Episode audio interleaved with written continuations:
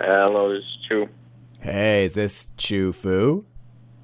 Hey, what's good, bro? Finally, eh?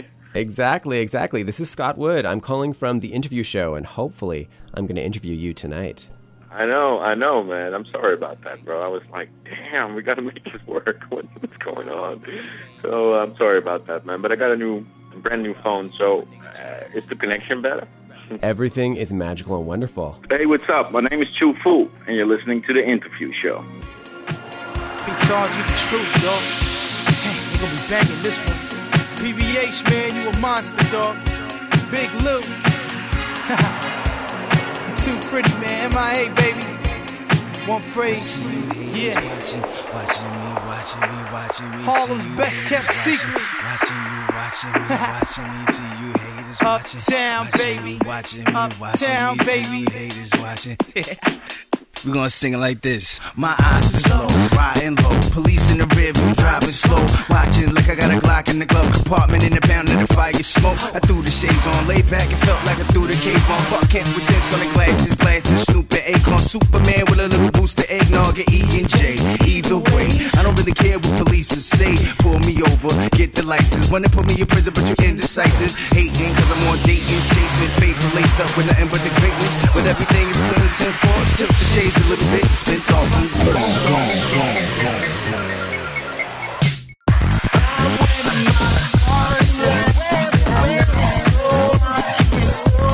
Watching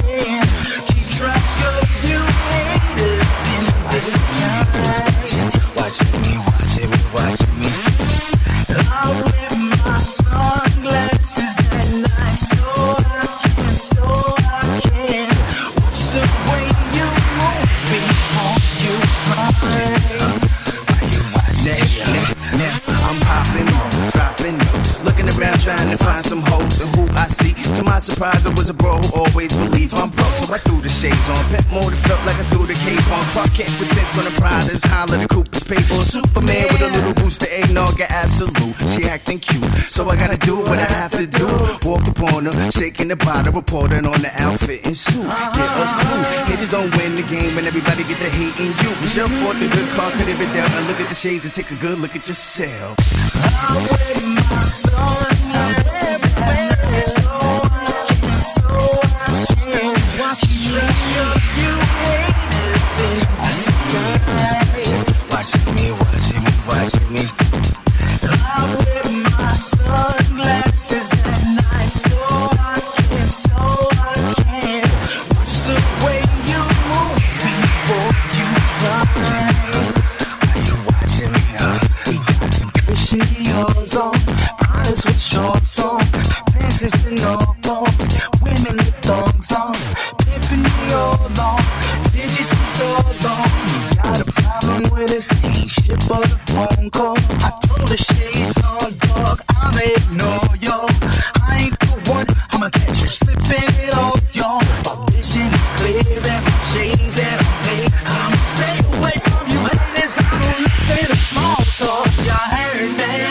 Watching me, watching me, watching me. See you haters watching, watching you, watching me, watching. I see you haters watching, watching me, watching me, watching me. See you haters watching, watching me, watching me, watching. I see you haters watching, watching me, watching me, watching me. See you haters watching, watching me, watching me, watching me. See you haters watching, watching me, watching me, watching me. See you haters watching, watching me, watching me, watching me. I wear my sunglasses at night, so I can, so I can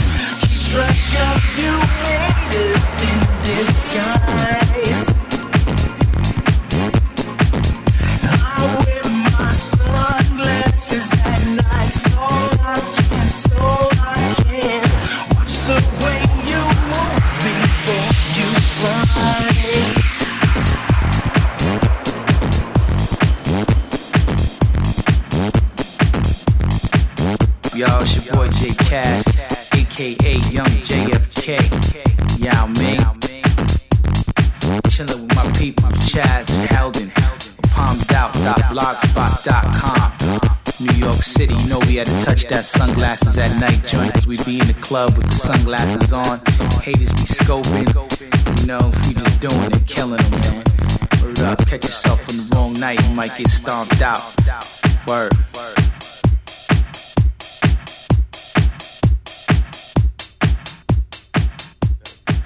So uh, yeah, that was basically my day. So I have a, I have a couple more hours to go. Uh, most of the time I stop at like 2 a.m. or something, you know. So, uh, but I'm actually taking a little break now. So basically, it never stops in the world of Chew Fu.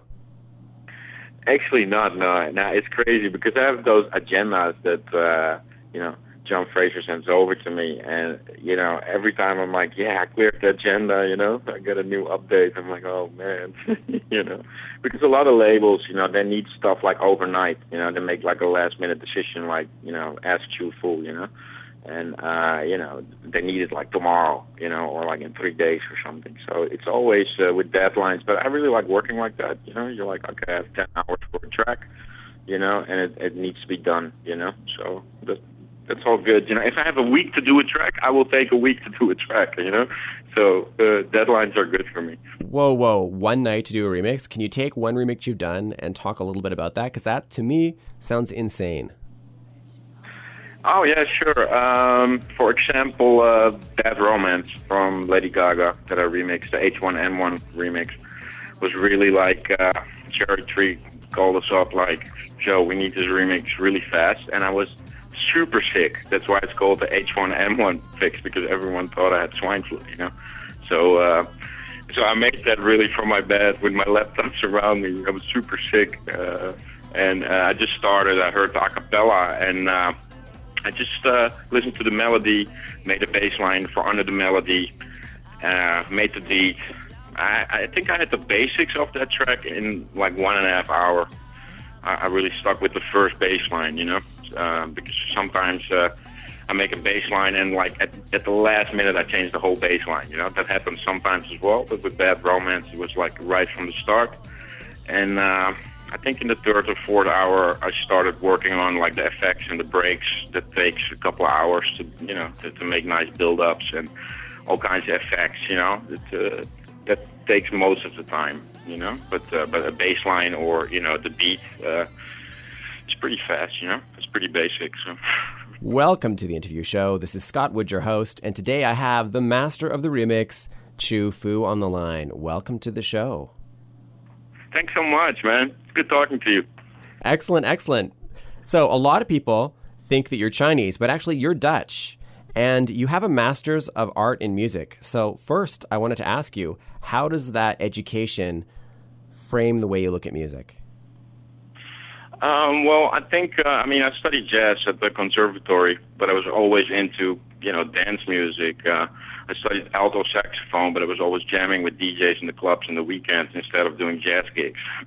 So uh, I actually really used that education to compose really fast. You know, uh, it doesn't take me a lot of time to come up with a melody or you know, if if I listen to a cappella, for example, if I do a refix, then I immediately hear the bass line and I can immediately play that bass line. You know, so and I think that's really important when you're creating something that that you can you know throw it down like right away. You know, you you don't have to like look for the chords or like you know how's this going. You have to work it out. With me, it's like immediately, you know, and I think that's really what I learned at the conservatory. It's just really fast composing and and immediate, you know, immediate uh, expression basically of of you know your feelings. nice, nice. Now you're one of those guys that is all over the blogger sphere, and I'm going to start with an easy one. Where does the Chew Fu name come from? Um, well, actually, uh, they named me Chew Fu because uh, it was like uh, it's uh, Chew Fu means for my crew like the art of chewing up a track. so you know, it's like kung fu, but then Chew Fu. So you know, and and they gave me that name actually when I was working uh, with uh, Bad Boy Records. I was doing a series of mixtapes for them, and uh, you know, I, I just remixed really fast. So th- there was uh, straight up hip hop stuff, but it was like you know, acapella came in, and I had a remix done like an hour later. You know, because hip hop uh, works even faster than uh, electro or whatever progressive style of music there is. You know and the crew was just laughing. And after like months, they were like, "Yo, this dude is chewing up the tracks and he's spitting it out," you know. And it's just like the, the name kind of, you know, grew on me, I guess, you know. But uh, everyone thinks I'm Chinese. At least in the beginning, everyone thought oh, he must be Chinese, so I thought it was kind of funny. But we're going to correct them here. You are, in fact, Dutch. Uh, yes, I'm Dutch. Uh, my, my dad is from South America. My mom's from from the Netherlands, uh, and uh, so I grew up in South America, and I grew up in uh, in Amsterdam. So, but I have a Dutch uh, nationality. That's correct. Yeah, well, it doesn't matter where you came from because you make excellent music. So, Chew Fu, you're all over the blogosphere. You do remixes, you do refixes. Can you tell me the difference between a remix and a refix? Well, uh, for me, a refix is if I take a track from style A to style B. For example, I take a track from uh, what originally was a hip hop track and I take it to an electro track and I build a whole new production under it, you know, and uh, I call that a refix because it's just like, you know, it's it's totally different, new new production and everything. With a remix, uh, most of the time, if like a house act uh, asks me to remix their track, I basically keep it, you know, in the same genre. And sometimes I will use like their synth sounds or their or their synth melodies, and I just you know change the beat under it or whatever, and then I will call something a remix. You know.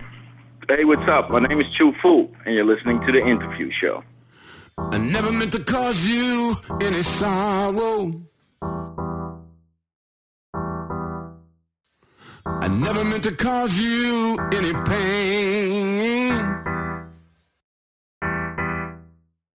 I only wanted one time to see, see you laughing. I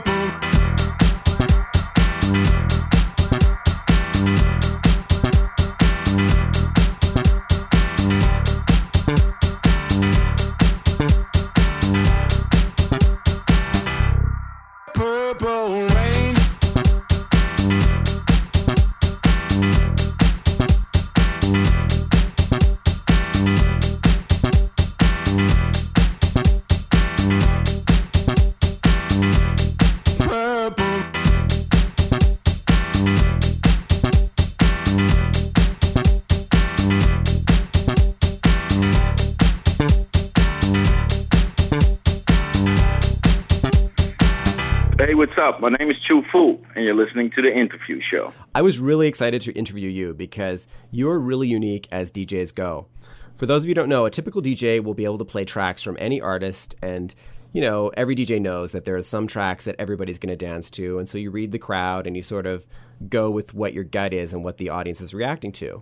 Now, you, Right. what you do is you play all of your own productions. So even if you decide to play Kings of Leon, it's going to be Kings of Leon, the Chew Fu remix. So you will never play another artist remix. You always play your own stuff, which means that you have to develop a huge arsenal of stuff you've done yourself. Why did you decide to take on that much work? because I wanted to be original, I guess, you know, when I was, I, I mean, I started out, you know, like in the club scene also as like a DJ and I was spinning vinyl and whatever. And that was great, you know.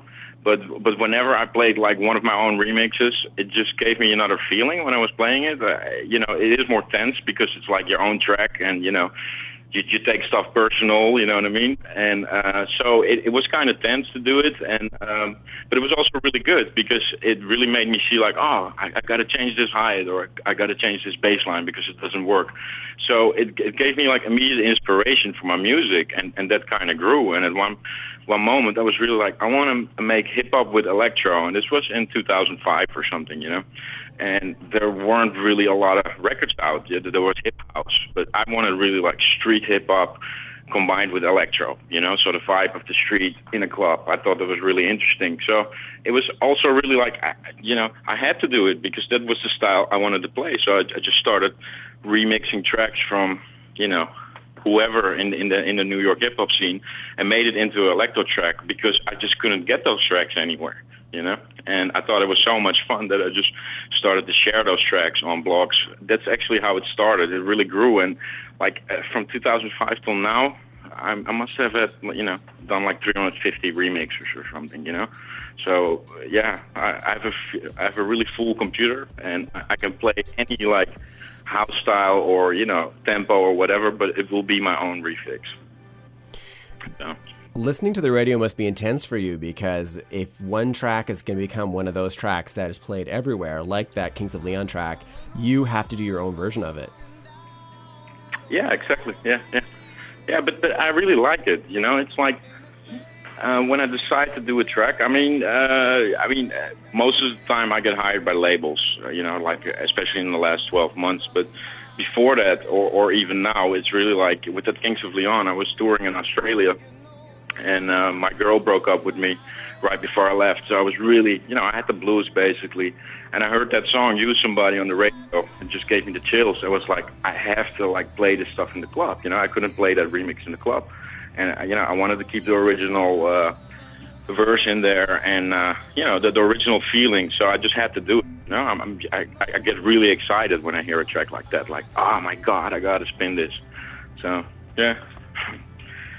I, dude, I really admire you for doing that. That's just amazing that you would have an arsenal of all your own tracks. Wow. Oh, thanks a lot. Thank you.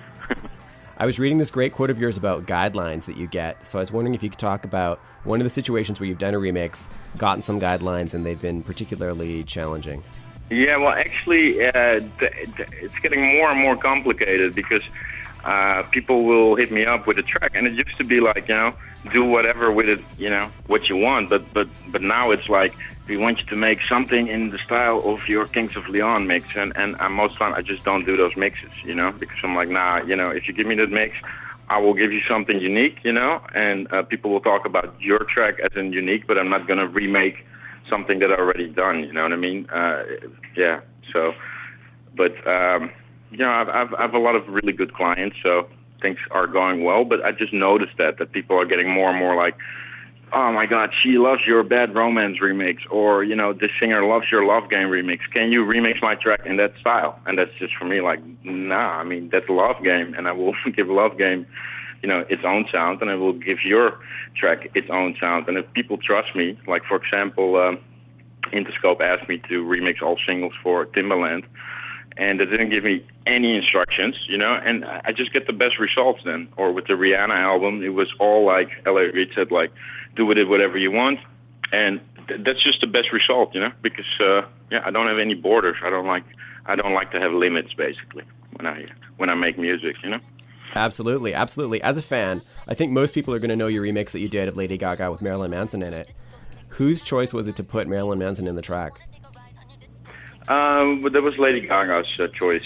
Actually, um, there was one of those tracks that I just uh, heard on the radio. I was like, oh, that that's cool, you know. And I was like, I'm gonna I'm gonna remix it, this or refix this.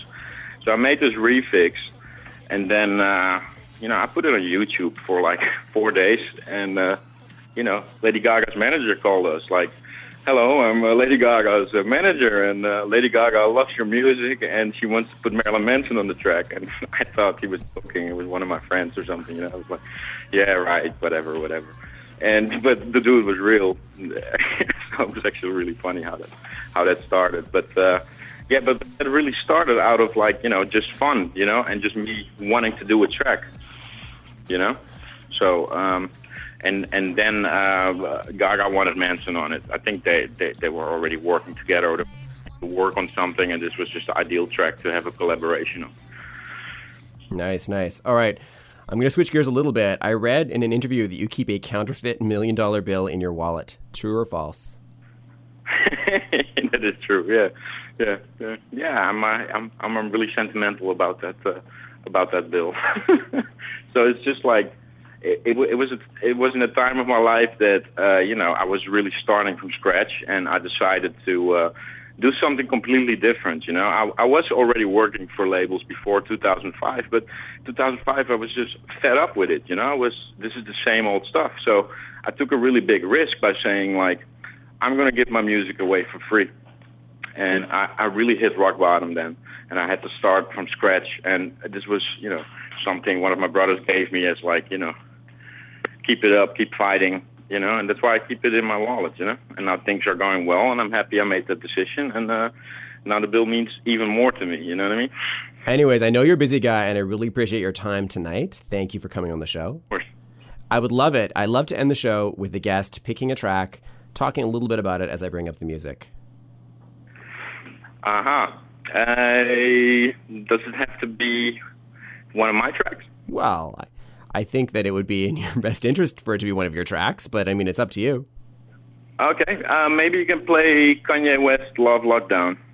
Um, I always liked that mix I did on it, and the reason why is because that was really on like uh, that really gave me a big break. Basically, that track became so popular on all the blogs, and it was like you know not an official remix. It was just me, you know, screaming to the world of like listen to my music, you know. And I released it the day after the, I think it was the MTV Awards where you first performed that, and the next day I refixed it, and it was like three days later it was everywhere.